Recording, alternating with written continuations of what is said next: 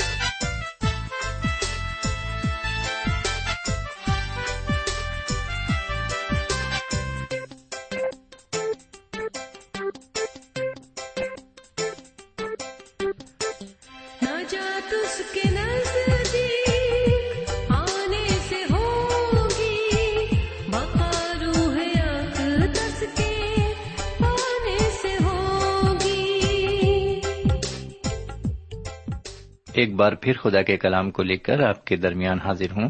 سلام قبول فرمائیے۔ امید ہے کہ آپ آج بھی پوری طرح خیرافیت سے ہوں گے اور خدا کے کلام کو سننے کے لیے اپنے ریڈیو کے پاس تشریف فرما ہوں گے۔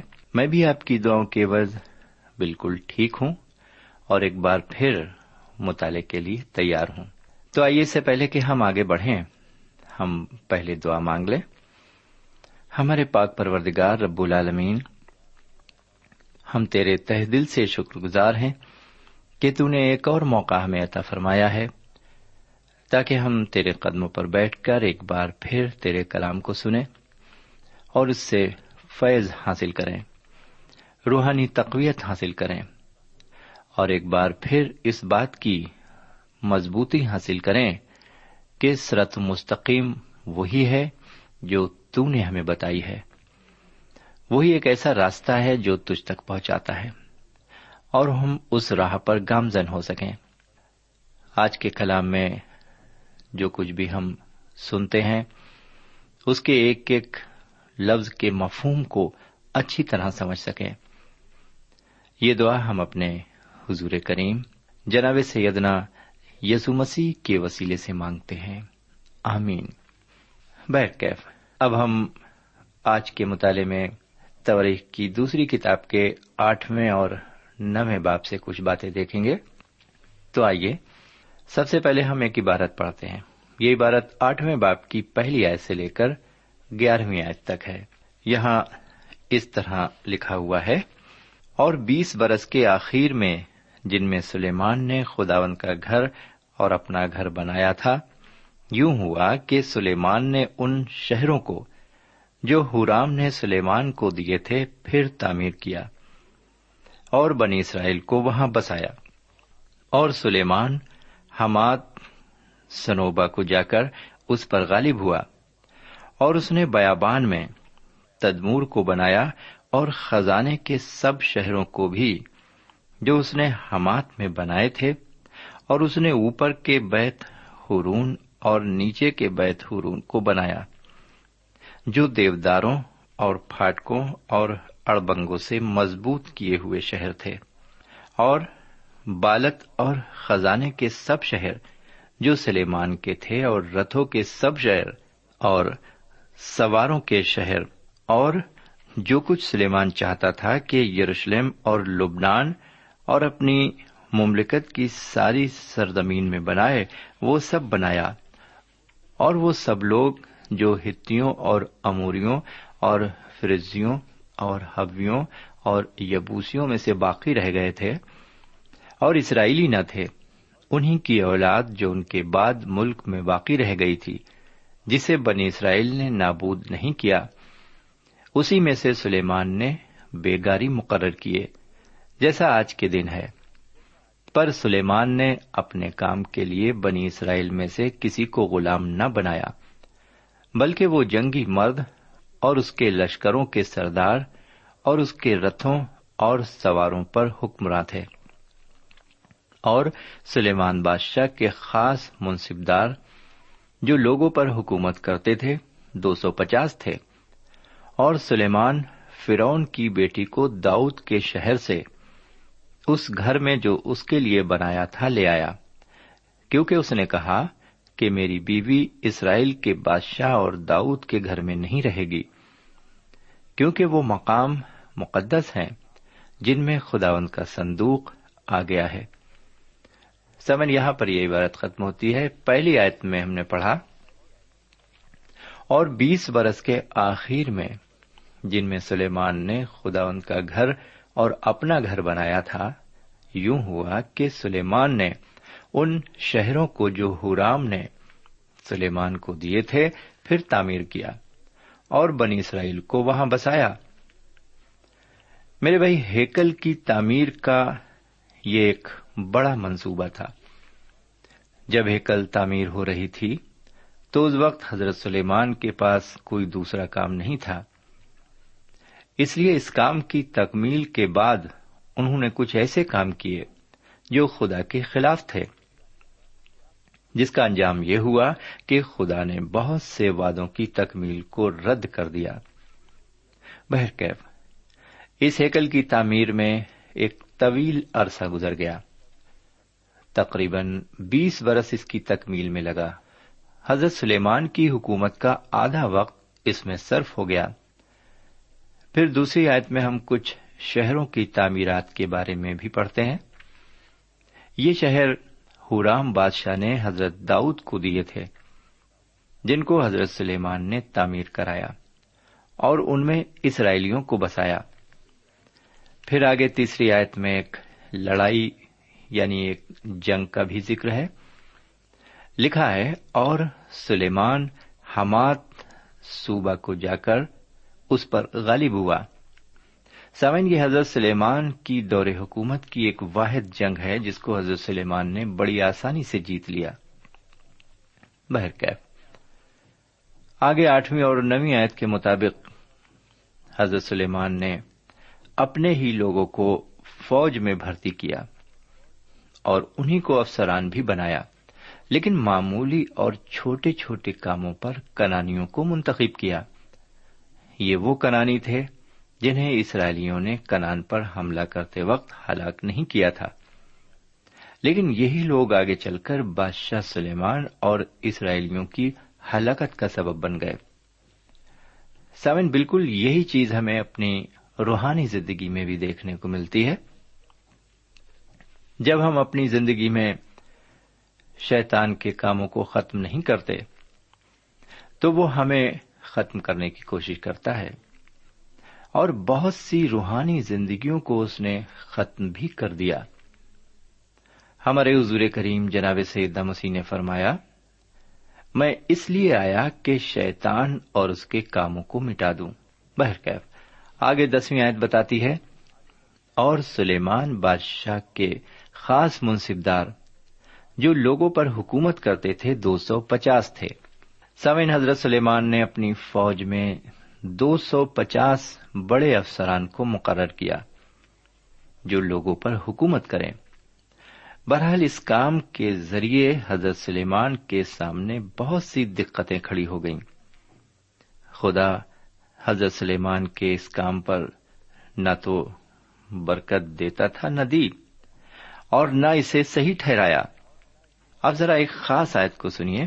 جو اس آٹھویں باپ کی گیارہویں آیت ہے، یہاں لکھا ہوا ہے، اور سلیمان فرون کی بیٹی کو داؤد کے شہر سے اس گھر میں جو اس کے لیے بنایا تھا لے آیا، کیونکہ اس نے کہا کہ میری بیوی اسرائیل کے بادشاہ داؤد کے گھر میں نہیں رہے گی، کیونکہ وہ مقام مقدس ہے، جس میں خدا ان کا صندوق آ گیا ہے۔ سیون یہ بہت صحیح فیصلہ ہے۔ جی ہاں یہ بہت ہی صحیح فیصلہ ہے۔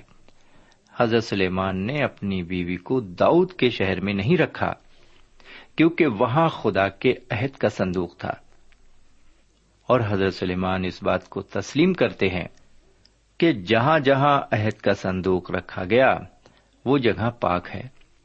دوسری طرف وہ اس بات کو بھی تسلیم کرتے ہیں کہ اگرچہ میری بیوی ایک بہت بڑے بادشاہ کی بیٹی ہے، لیکن وہ خدا کی نظر میں پاک نہیں ہے، کیونکہ وہ غیر اسرائیلی عورت ہے۔ وہ غیر فانی خدا کی پرستار نہیں ہے۔ اس لیے اسے وہاں نہیں رہنا چاہیے، جہاں خدا کی پاکیزگی اور موجودگی ہے۔ میرے بھائی، اب سوال یہ اٹھتا ہے کہ حضرت سلیمان نے ایسی بت پرست عورت سے شادی کیوں کی؟ سمن حضرت سلیمان نے اور بھی بہت سی عورتوں سے شادی کی۔ لیکن اس کے پیچھے صرف سیاسی مقصد تھا۔ مثال کے طور پر، کوئی سسور اپنے داماد پر کبھی حملہ نہیں کرے گا اگر وہ اپنی بیٹی سے پیار کرتا ہے۔ ایک بادشاہ اس حکومت پر کبھی حملہ نہیں کرے گا جس حکومت کی رانی اس کی بیٹی ہو۔ اپنے ملک کے عوام کو ایک پر امن حکومت دینے کے لیے حضرت سلیمان نے یہ قدم اٹھایا اور فرون کی بیٹی سے شادی کی۔ میں یہ بالکل نہیں کہتا کہ حضرت سلیمان نے جتنی عورتوں سے شادی کی، ان سبھی کا مطلب یہی تھا۔ لیکن کچھ شادیاں انہوں نے ضرور سیاسی بنا پر کی۔ بہرحال، انہوں نے اس کام کو جس سبب سے کیا، لیکن خدا نے اسے پسند نہیں کیا۔ خدا کی نظر میں ان کا یہ فیل برا فیل تھا۔ وہ ان کے اس عمل کے خلاف تھا۔ بہرکیف اب مطالعے میں ہم تھوڑا اور آگے بڑھتے ہوئے ایک عبارت اور پڑھیں گے۔ یہ عبارت اس آٹھویں باپ کی بارہویں آیت سے لے کر اٹھارہویں آیت تک ہے۔ یہاں اس طرح لکھا ہوا ہے، تب سلیمان خداون کے لیے، خداون کے اس مذہبے پر جس کو اس نے اسارے کے سامنے بنایا تھا، سوختنی قربانیاں چڑھانے لگا۔ وہ ہر روز کے فرض کے مطابق جیسا موسا نے حکم دیا تھا، سبتوں اور نئے چاندوں اور سال میں تین بار مقررہ عیدوں یعنی فتیلی روٹی کی عید اور ہفتوں کی عید اور خیموں کی عید پر قربانی کرتا تھا۔ اور اس نے اپنے باپ داؤد کے حکم کے موافق کاہنوں کے فریقوں کو ہر روز کے فرض کے مطابق ان کے کام پر اور لاویوں کو ان کی خدمت پر مقرر کیا۔ تاکہ وہ کاہنوں کے روبرو، حمد اور خدمت کریں۔ اور دربانوں کو بھی ان کے فریقوں کے مطابق ہر پھاٹک پر مقرر کیا، کیونکہ مرد خدا داؤد نے ایسا ہی حکم دیا تھا۔ اور وہ بادشاہ کے حکم سے جو اس نے کائنوں اور لاویوں کو کسی بات کی نسبت یا خزانوں کے حق میں دیا تھا، باہر نہ ہوئے۔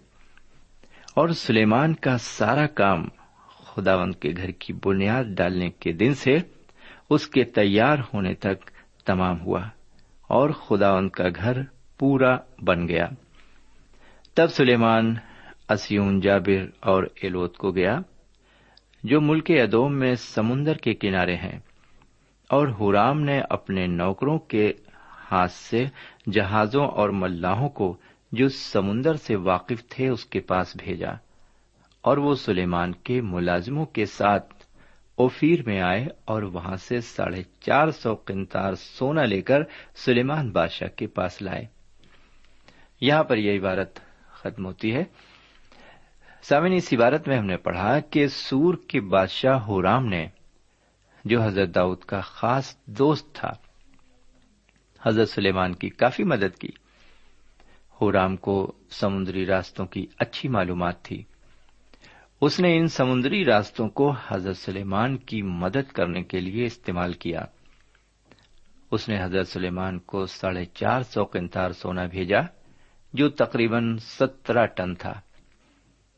سمن خدا و تعالی نے ہمارے بدن کو بھی اپنا مقدس کہا ہے۔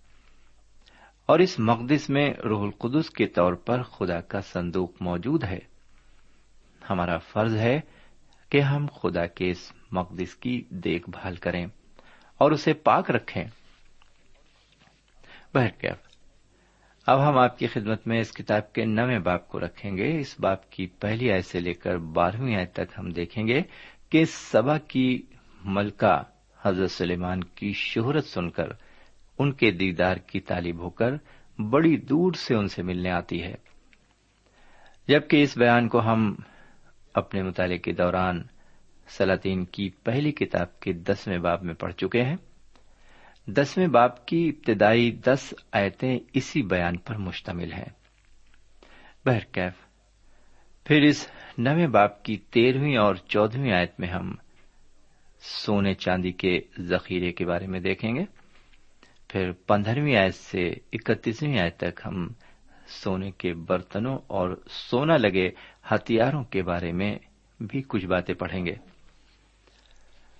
تو لیجیے نویں باپ کی پہلی آیت سے لے کر بارہویں آیت تک عبارت کو سنیے۔ یہاں پر اس طرح لکھا ہوا ہے، جب سوا کی ملکہ نے سلیمان کی شہرت سنی تو وہ مشکل سوالوں سے سلیمان کو آزمانے کے لیے بہت بڑی جلو اور اونٹوں کے ساتھ جن پر مسالے اور بافراز سونا اور جواہر تھے، یروشلم میں آئی۔ اور سلیمان کے پاس آ کر جو کچھ اس کے دل میں تھا، اس سب کی بابت اس سے گفتگو کی۔ سلیمان نے اس کے سب سوالوں کا جواب اسے دیا اور سلیمان سے کوئی بات پوشیدہ نہ تھی کہ وہ اس کو بتا نہ سکا۔ جب سبا کی ملکہ نے سلیمان کی دانش مندی کو اور اس گھر کو جو اس نے بنایا تھا، اور اس کے دسترخوان کی نعمت اور اس کے خادموں کی نشست اور اس کے ملازموں کی حاضر باشی اور ان کی پوشاک اور اس کے ساخیوں اور ان کے لباس کو اور اس زرینے کو جس سے وہ خداون کے مسکن کو جاتا تھا دیکھا، تو اس کے ہوش اڑ گئے۔ اور اس نے بادشاہ سے کہا کہ وہ سچی خبر تھی جو میں نے تیرے کاموں اور تیری حکمت کی بابت اپنے ملک میں سنی تھی۔ تو ابھی جب تک میں نے آ کر اپنی آنکھوں سے نہ دیکھ لیا، ان کی باتوں کو باور نہ کیا۔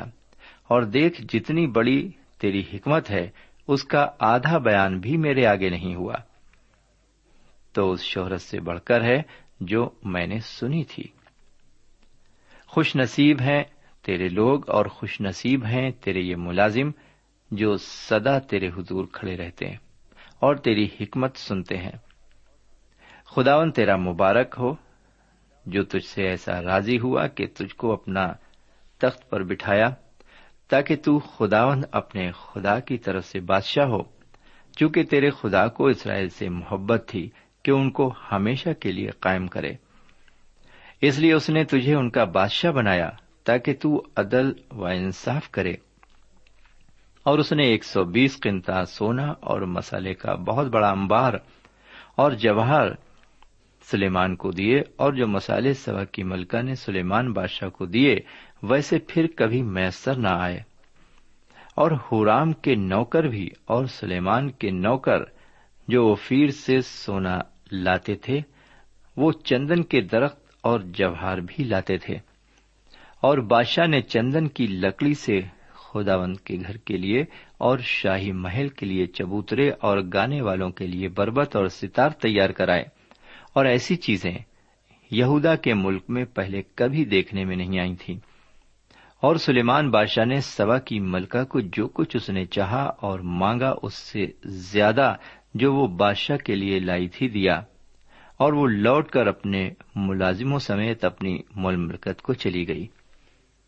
سمن یہاں پر یہ عبارت ختم ہوتی ہے۔ سبا کی ملکہ حضرت سلیمان کی شان و شوکت کا بیان سن کر ان سے ملنے اور انہیں دیکھنے آتی ہے۔ اسی طرح غیر مسیح بھی جب حضور کریم کا نام اور ان کی شہرت سنتے ہیں، تو وہ ان سے ملنے اور انہیں دیکھنے آتے ہیں۔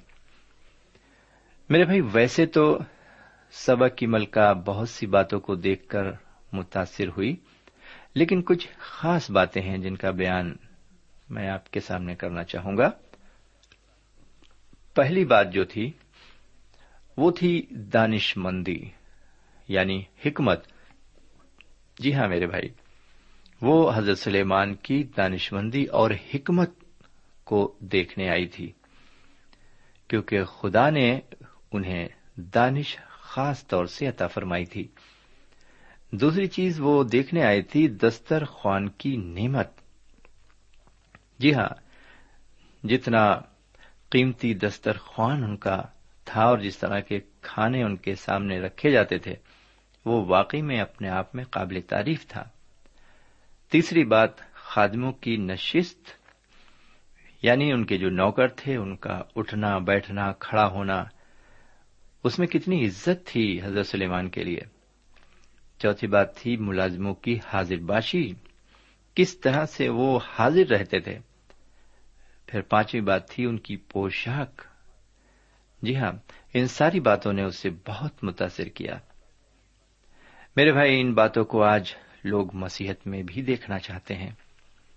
جی ہاں ان باتوں کو آج لوگ مسیحت میں بھی دیکھنا چاہتے ہیں۔ بہرکیف، یہاں پر سبا کی ملکہ ایک بات اور کہتی ہے۔ وہ چھٹی آیت میں کہتی ہے، اور دیکھ جتنی بڑی تیری حکمت ہے، اس کا آدھا بیان بھی میرے آگے نہیں ہوا۔ تو اس شہرت سے بڑھ کر ہے جو میں نے سنی تھی۔ سمعین آج غیر مسیحوں کی بھی یہی گواہی ہے کہ جتنی شہرت انہوں نے سنی تھی، اس سے کہیں زیادہ جناب سیدنا مسیح کے اندر انہوں نے خوبیاں دیکھی اور یہ سب کچھ دیکھ کر اس نے اپنی سب سے قیمتی چیزیں حضرت سلیمان کو نظر کر دیں۔ میرے بھائی، جب ایک انسان حضور کریم پر ایمان لاتا ہے، تو وہ بھی اپنی سب سے عزیز اور قیمتی زندگی کو جناب مسیح کی نظر کر دیتا ہے۔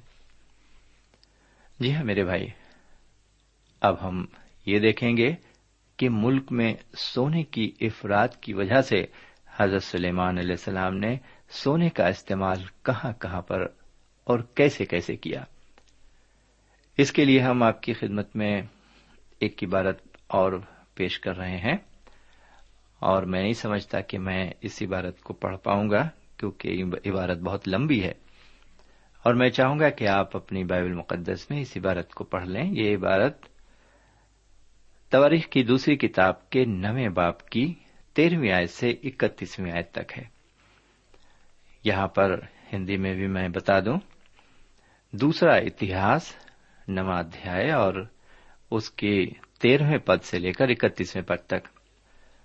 سمن اس عبارت میں جب ہم آتے ہیں اور اس پر جب ہم نظر ڈالتے ہیں تو ہم یہی دیکھتے ہیں کہ ملک میں سونے کی افراد کی وجہ سے حضرت سلیمان نے سونے کا استعمال کہاں کہاں پر اور کیسے کیسے کیا۔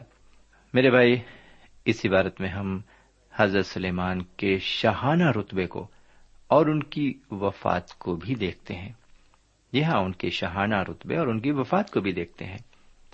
اور اسی کے ساتھ ہم یہ پروگرام ختم کرتے ہیں، مطالعہ ختم کرتے ہیں اور آپ سے الوداع چاہتے ہیں۔